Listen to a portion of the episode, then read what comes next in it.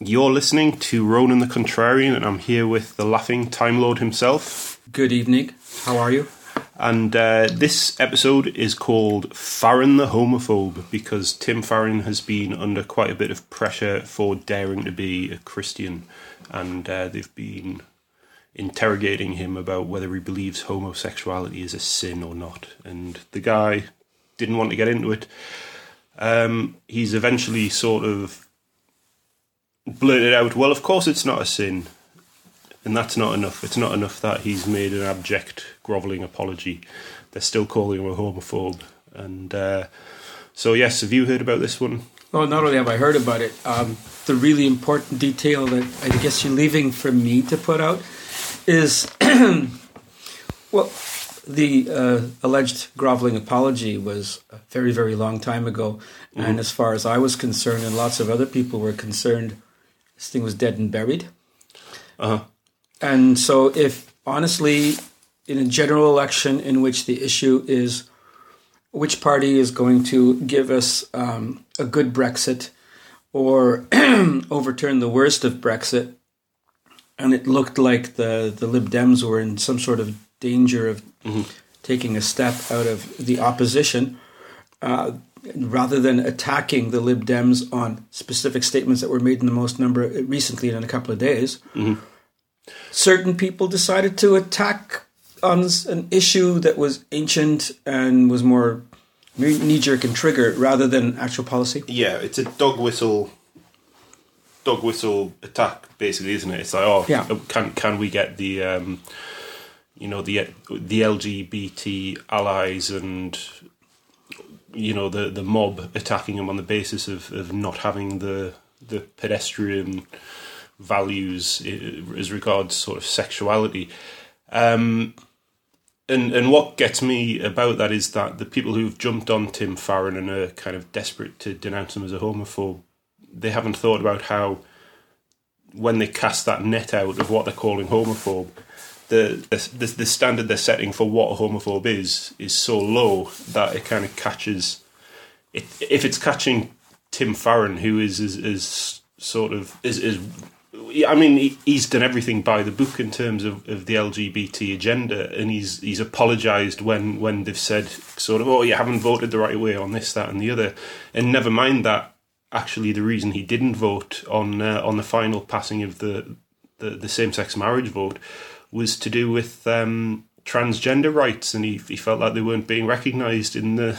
so so it's not that he was he, he wasn't going along enough with, with the agenda, it was that he was... he was He wanted to push it even further. Um, yeah, I I, so. pers- I personally blame um, um, I I blame Alistair Campbell. Um, my theory is very simple. Alistair Campbell thought uh, things on the on, on the alleged hard left were moving mm-hmm. along in such a good pace that, and in the genuine, first of all, let's talk about the genuine news. Um, yeah, forty percent. Is it forty percent? No, it's, yeah, it's it's a massive percentage of people under forty. Mm-hmm. If they voted, mm-hmm. would return a majority Labour government because they like Corbyn. Now, what's the best way to get to that constituency? It's by red by by by, by red herring the this particular issue. Now, genuinely, if I really wanted to attack Farron, proper strategically, I would be mm-hmm. saying. He said two things. In the last week, he was asked a simple question. Would you consider, in the case of a hung parliament, doing a coalition with the Labour Party? His answer was a straightforward no. Mm-hmm. He was then asked the follow-up question, the logical question, would you consider a coalition with the Conservatives? And he says, why, yes, of course. So basically, if I was the hard left, I would be attacking Farron on that simple statement, that that that absolute unshakable thought that if there mm-hmm. was ever going to be a hung parliament out of this election, mm-hmm. that the Tories would be back in power. So really, what is this election about? Getting rid of the Tories. If you want to get rid of the Tories, vote Labour. If you want to keep the Tories, vote Lib Dem. Mm-hmm. It's mm-hmm. as simple as that. It doesn't matter what Farron's stance on anything else is. Mm-hmm. But in doing in doing what they've done, they they cast the net out and and piss off a whole bunch of people and achieve probably nothing anyways. Yeah, and, and um, you know, whoever's running, for example, the Red Labour page, they're not bothered with the fact that they're, they're alienating, you, you know, I mean, they're based in Durham, that there, there is a big traditionalist sort of left-wing Labour voting constituency there, and, and they're just saying to me when I when I pull them up on on the, you know, the fact that they are so anti-Christian, um, and and they say, oh, we, we don't care about having those votes, and it's like, well, you know, you can't you, you can't preach unity and no. then and then and then kind of just demonize people who you want. Well, well, you should want the vote off, but they don't seem to want well, the vote off. Well, those people live in an echo chamber. I, I come from mm-hmm. a political culture that that states the simple, basic idea that if you want your political philosophy to prevail, you have to win. Mm-hmm. What do you have to do to win to get your political philosophy into ten Downing Street without watering it down too much? Mm-hmm. Right? To practical politics. Well, the people we're talking about, those people are more than happy, in some cases, to be in opposition because it's so much simpler to be in opposition. You don't have the responsibility of of doing anything. Oh, well, we could do something, but, you know, the electorate didn't vote for us. Well, you know, of course it didn't vote for you because you're practicing the same practicing the same old politics. There was this wonderful moment during the Corbyn Corbyn Mark One when people like myself and others who had always been somewhere, we always thought of ourselves as the warm, fuzzy center of, of socialism, A, were drawn into the left, proper left, or were made to understand that we probably had always been hard left, uh, but had always felt a little bit embarrassed by the whole thing because of, of the people in the echo chamber. And when we outnumbered the people in the echo chamber, it was a great place to be. It was a sweet place to be. Mm-hmm. And the echo chamber went quiet with those people. Suddenly, they're beginning to flex their muscles again, and it's really upsetting because, you know, we I thought we'd built a coalition. So who who are you talking about here? Uh, we're talking about um, a handful of people who, I guess, some who would be allied with Red Labour, some who would be allied in the uh, a number of trade union uh, movements that have always had pretty much the, the stage to themselves. You know, now suddenly they're having to compete with other people. Right. Yeah, I'm still not sure who, who exactly you mean, but... oh, yes. Yeah, I, I, yeah. yes, but, fish, but no, fish, I, that, fish, Well, there'll fish, be a lot of people more. listening who won't be sure either. Some people, I'm sure, will make sense of everything you just said. But, oh, yes. Um, well, you know what? Uh, for those that it makes sense, yeah. You know what? You know you know who I'm talking about. And those that don't know what I'm who I'm talking about, well, get involved in Momentum, get involved in Red Labour, get involved in your local uh, Labour constituency party or the Greens or whatever.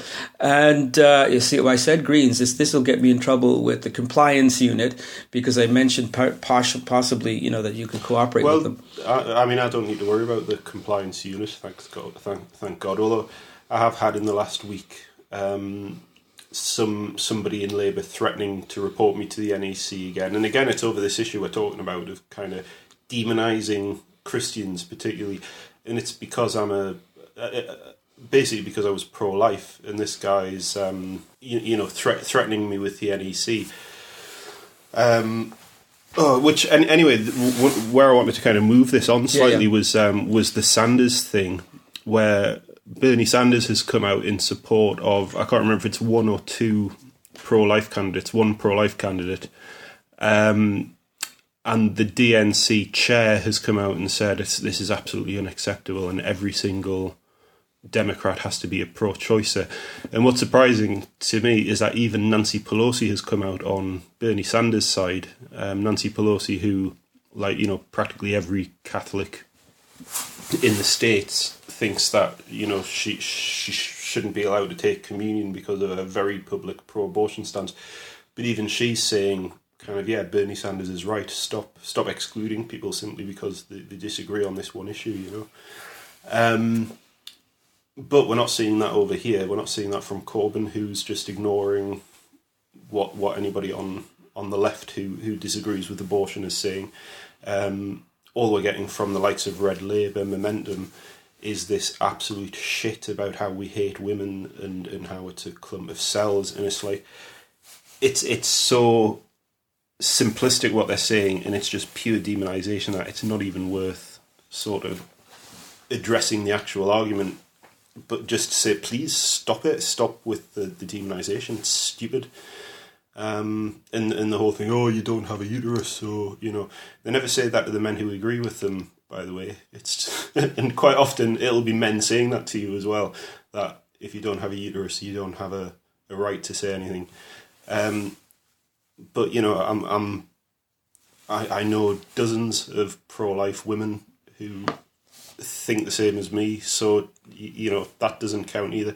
But it's just, you know, it's got to stop the whole demonization of... Well, I had a conversation with somebody recently um, on another topic, um, a nice Central English type typical person, mm-hmm. who believed that it was okay for him to, quote unquote, take me up on every single potential issue in in the way that I speak and what I in what I say. Mm-hmm. Including calling me rude, unsympathetic, um, classist, et cetera, et cetera, and also that I upset him a couple of different times when I pointed out to him that I was merely being polite, when mm-hmm. I didn't point out the number of times that he was being presumptuous, mm-hmm. and and was in fact insulting to, to some of the very people he thought he was being, you know, all, all you know, lovey-dovey with, uh-huh. he he then just got more upset. You know, I can't, I can't, there's, there's an intellectual falseness to these particular types of conversations, if you wouldn't even mm. call them that. The people are in their comfort zones. There's mm-hmm. a song by a band, I urge people to listen to it. Um, the band is Petrol Girls. Go on YouTube, and it's called Restless. The song is Restless. The opening line is, I'll make you motherfuckers restless. Right? Nice, simple statement from a punk rock girl from down by London saying, I'm going to make you uncomfortable. I want you to think about the issues that are out there. There's nothing that's absolutely closed in so solid a way. Maybe slavery, but not much else. Open your eyes, open your ears, open your brains. I'm going to make you restless whether you like it or not. That's our job. Mm-hmm. The hard left in this town has not been restless in a very long time.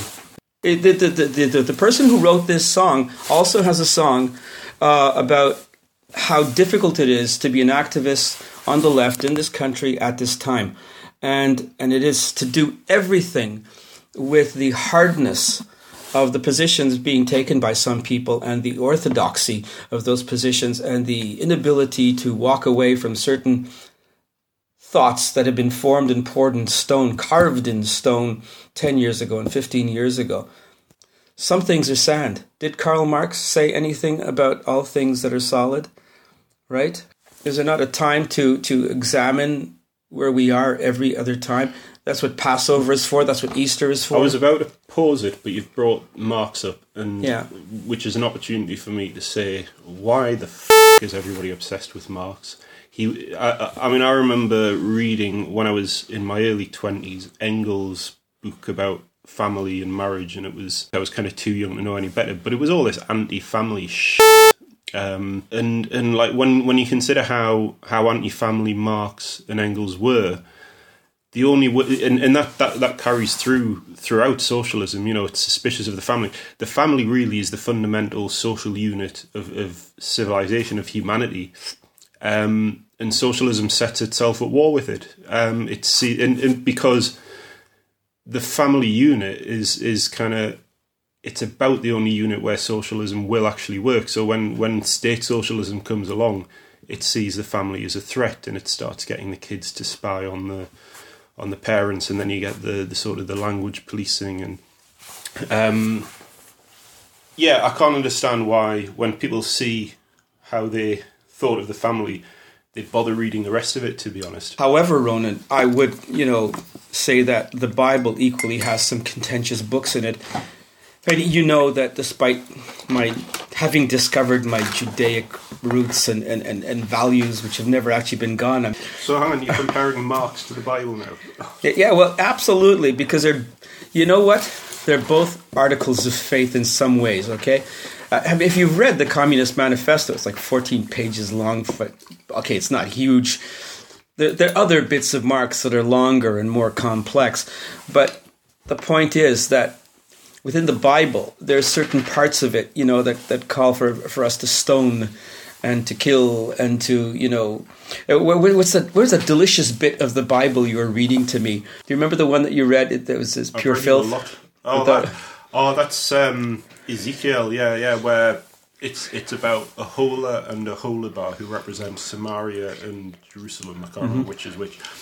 Um, but I think, from what I've read, they're also believed to kind of be slightly based on his wife, who was a bit of a bit of a whore, from the sounds of it. And uh, yeah, it's all about how these women will basically have sex with all these hordes of men coming from the East, Persians and Africans and Ethiopians hung like donkeys with who, who ejaculate like horses.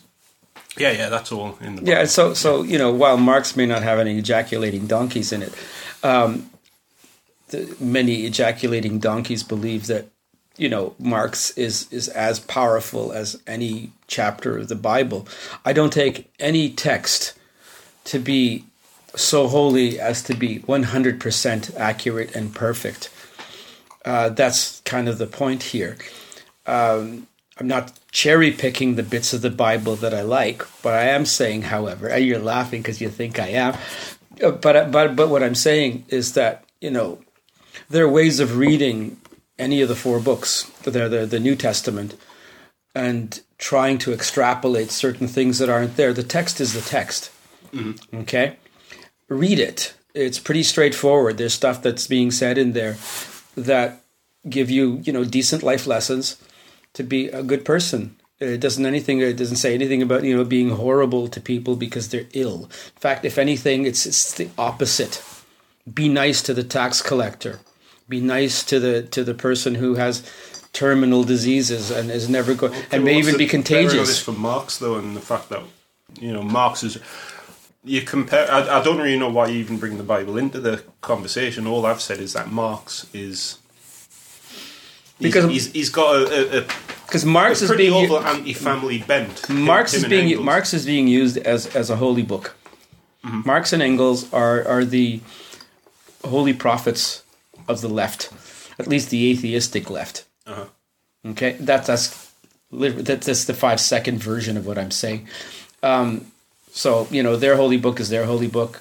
As a as a religious person, as someone who's raised as a Catholic, the mm. Bible is my holy book, so as long as Torah is well as well, you know. But um, I do not take what's written in Torah and in the Bible absolutely literally, especially bits that were translated from fifteen languages over time. And you know, Torah, however, is like the original Hebrew. And uh, so it's really hard to misinterpret. Mm-hmm. You know, as long as you're good at Hebrew. I think we've sort of drifted a bit here, but yeah, I, I mean, if we could sort of like bring it well, back. Well, it's and, a, yeah, yeah, it was my fault because you mentioned Marx and I went off on one of, about Marx because I can't understand why, why, why he's because I mean we've had the conversation at the at the counterfire meetings about family, and I, I'm, I've always been quite heartened that I'm surrounded by all these lefties, but they will defend the idea of family as well, and that's kind of a good thing. They haven't been totally. Sort mm-hmm. of uh, brainwashed by by the anti-family side of, of socialism, but I suppose my I, I don't know how we're going to bring this back, but I, I do think kind it's of socialism, editing. socialism in in Britain has always been kind of tempered by Christianity, and so in Britain particularly, it's always shown its best face. So we've got the N H S. Um, you know, I mean, the N H S is probably the greatest thing that socialism has has achieved, I would say.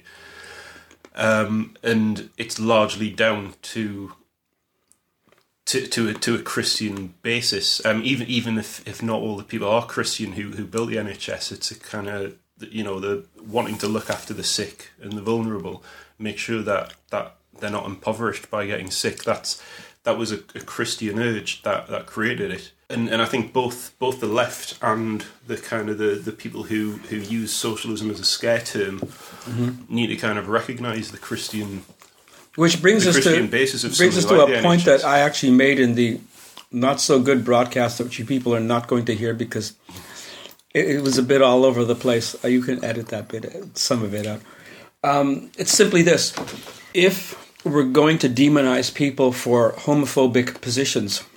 Let's make sure they genuinely are proper homophobes. I mean, like really, really awful, dyed-in-the-wool, guilty as charged. Uh-huh. Let's not just use it as, as, as, as like a tool, because that's unfair and it and it cheapens the term. Yeah, yeah. Well, this idea that homophobia is coming from the churches. Um, you know, when, when, when somebody gets beaten up on the streets, in, in, and when there's gangs roaming around queer bashing, it's not the guys who turn up at church, because hardly any guys turn up at church anyway, but the ones who do turn up are far more likely to actually be gay, and, and it just doesn't make sense that you're saying being Christian equates with... Mm. And, and um, the number of people I've met through the church who... who either identify themselves as uh, as same-sex attracted, which is what they say instead of being gay, or who are happy to just say that they're gay. Um, quite quite a lot, and and they're often the most sort of staunch, orthodox people when it comes to sexuality as well.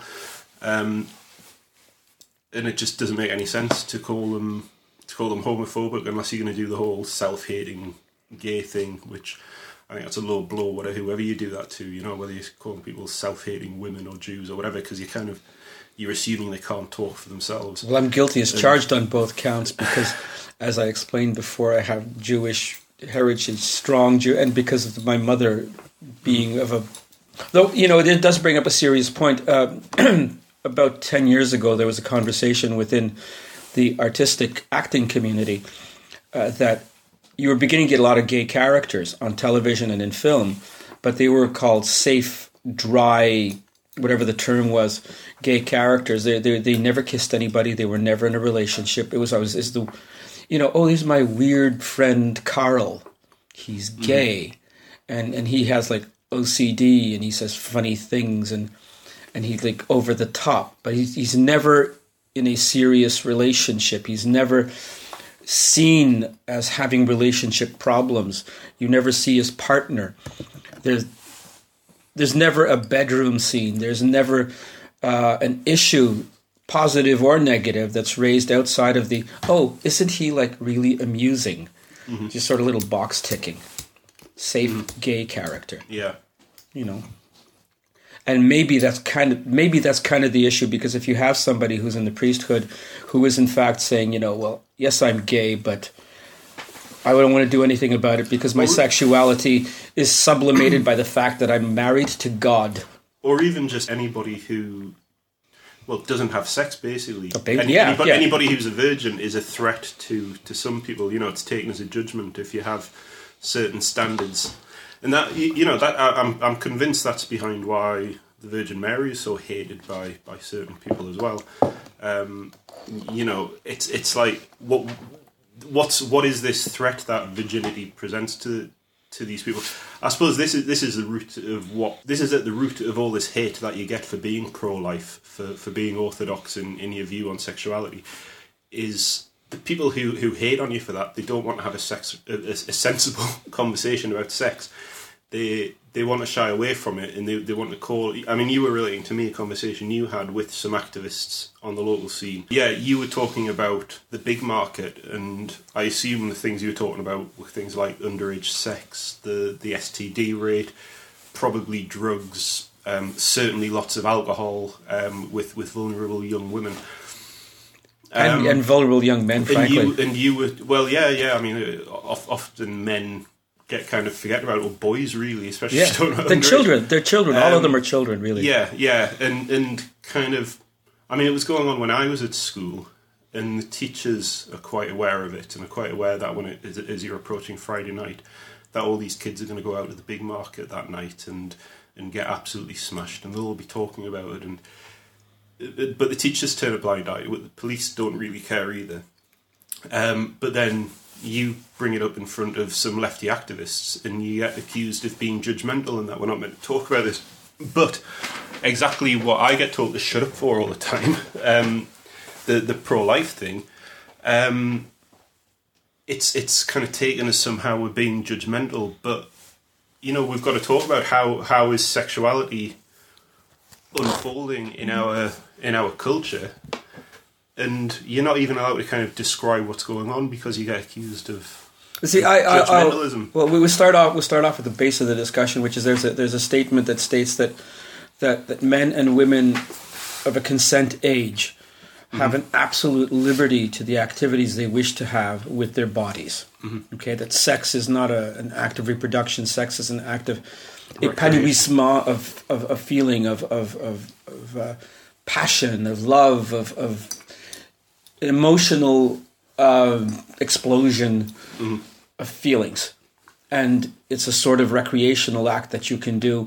Mm-hmm. And we should not judge the activity of these people. These mm-hmm. are the same people that we would clearly judge if they drank too much or took mm-hmm. too much drugs. If you do anything in excess, if you do anything in a reckless fashion, you but will I'm, be judged. I'm however, sexual, that- however, sexual activity, I'm doing the setup here, sexual activity is viewed as a sort of a sacred cow, where even if it is, at the end of the day, in your head, you're going like, well, you're fifteen, why are you doing this? Mm-hmm. And how many other people have you had sex with tonight? Was it protected? Do you even know where the other ones have been? Mm-hmm. What is the S T D rate going to be? It takes one person with a, with a sexually transmitted disease to get half a dozen people in the big market infected, who mm-hmm. will infect somebody else, who would infect somebody else. Mm-hmm. Mm-hmm. Is that not irresponsible? Should we not be doing something about it? Clearly not, because we're not even allowed to talk about it. Yeah, yeah. I mean, you see the... There's two two different posters that I want to bring up now. We've gone totally way off the subject into something probably a bit more interesting than the where we started, which was Farron the homophobe. But um, yeah, two two posters that I've seen around Newcastle, one of which quite recently, I think it's from Northumbria Police, and it's about sort of Jim and Phyllis or whatever who get pissed, and um, and he gets done for rape the next night because she's pissed. And so, well, hang on. Why Why is it him who's the rapist? If if they both drank, um, how do you know it was him who took advantage? You know, and this, this kind of assumption that, that men are rapists. Um, I mean, we do live in an incredibly anti-man culture, really. Um, and, and yet all we hear being screamed about is women's rights. Um, people talk about rape culture. Rape culture, you know, the only rape that people sort of laugh about and make jokes about is, is rape of men in prisons. It's that's that's rape culture, and and, and and yet we're we're hearing all this this nonsense about women women being raped so much, and it's like, well, it affects both sets, and it's only kind of socially acceptable for one group, and that's men in prison. You know, um, gone totally off the topic again. What we were no no no. This is brilliant. This is brilliant. I, I I will say this. I will say this. Um, While there, there there is a basis, the traditional definition of rape, which is uh, forced sexual activity on another person, regardless of mm-hmm. their sexuality, it's rape. Okay? Mm-hmm. Having said that, and this is in no way an equivocation, but if you take two people who are absolutely off their heads mm-hmm. and just going with their emotion and their, their animalistic urges, waking up the next morning and saying, well, I was pissed and he was pissed or she was pissed and I was pissed, and suddenly saying that it's rape. Mm-hmm. You were pissed. Both of you were pissed mm-hmm. out of your minds, and you did irresponsible things. You can take responsibility for that and never do it again, mm-hmm. right? Or you can go off and, and you know, be the victim mm-hmm. and blame other people. At the end of the day, it still happened because both of you, and we're talking about big market now in certain places on a Friday night or a Saturday night in Newcastle, mm-hmm. both of you had no control over your own emotions and your desires. All you saw was like sex. I mean, I know animals who have more control over their their their, their urges mm-hmm. than some humans on a Friday so that's, night. That's that's the root of, of what's politically incorrect, though. You're not allowed to say to people, you ought to discipline yourself when it comes to sexuality. Everything else, you know, you're expected to behave like a civilized human being. I mean, there's... there's, but there's sex is like kind of, you know, oh, you know, you're... I mean, there's even a, there's there's a, there's a, there's a, there's there's there's sort of a weird set of rules amongst bros, right? One of which is like a bro will not go after another bro's lass. because mm-hmm. it's wrong. You don't do that. It's just your bro, right? Uh, and so I mean, that that that it has to do with sex. It has to do with responsibility. You know, it, it's why why are you being disrespectful of somebody else's relationship? Mm-hmm. Because you, what that means is that you're not bringing sex to a simple animalistic act. It's part of a relationship. Mm-hmm. That's what it's about. Relationships bring you to family, bring you to mm-hmm. uh, being together so you can raise children at some mm-hmm. point mm-hmm. in the future. And you can't do that if you're just going to, you know, shag everything that moves. Mm-hmm. Mm-hmm. I'm trying to remember who it is who pointed this out, but when you look at a lot of the, the sort of secular atheist politician types, people like Alistair Campbell um, or Harriet Harman, say, these these sort of, you know, bland new Labourite politicians who will push this um, kind of sexual freedom agenda and, uh, you know, pro-abortion and, um, you know, everybody has to have condoms and contraception. We have to assume that nobody's got any self-control, so you resolve it all with with artificial contraception and abortion. Um, the way they actually live themselves, whether they actually get married or not, they will live as if they're married. They will raise their children in a household which is a married household with a mother and a father. And they'll have it for themselves, and they'll live a comfortable middle-class, wealthy life where they, they have their family and they give the kids all the privileges of having two parents in the household and what have you.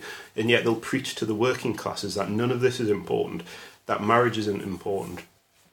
They'll create, you know, perverse incentives for families to split up because they get more money from the government if they split up and live between two households. And, you know, it's um, you get this kind of conspiracy theory from... from the right, which says this is all part of a Marxist conspiracy to uh, to sort of to undermine the, the... And I don't know if I would go that far, but there's certainly is, hypocrisy is, in the way they live compared to what they preach and what they push through, say, the U N and, mm-hmm. and other transnational bodies like that, where, where they push this ideology of sexual freedom.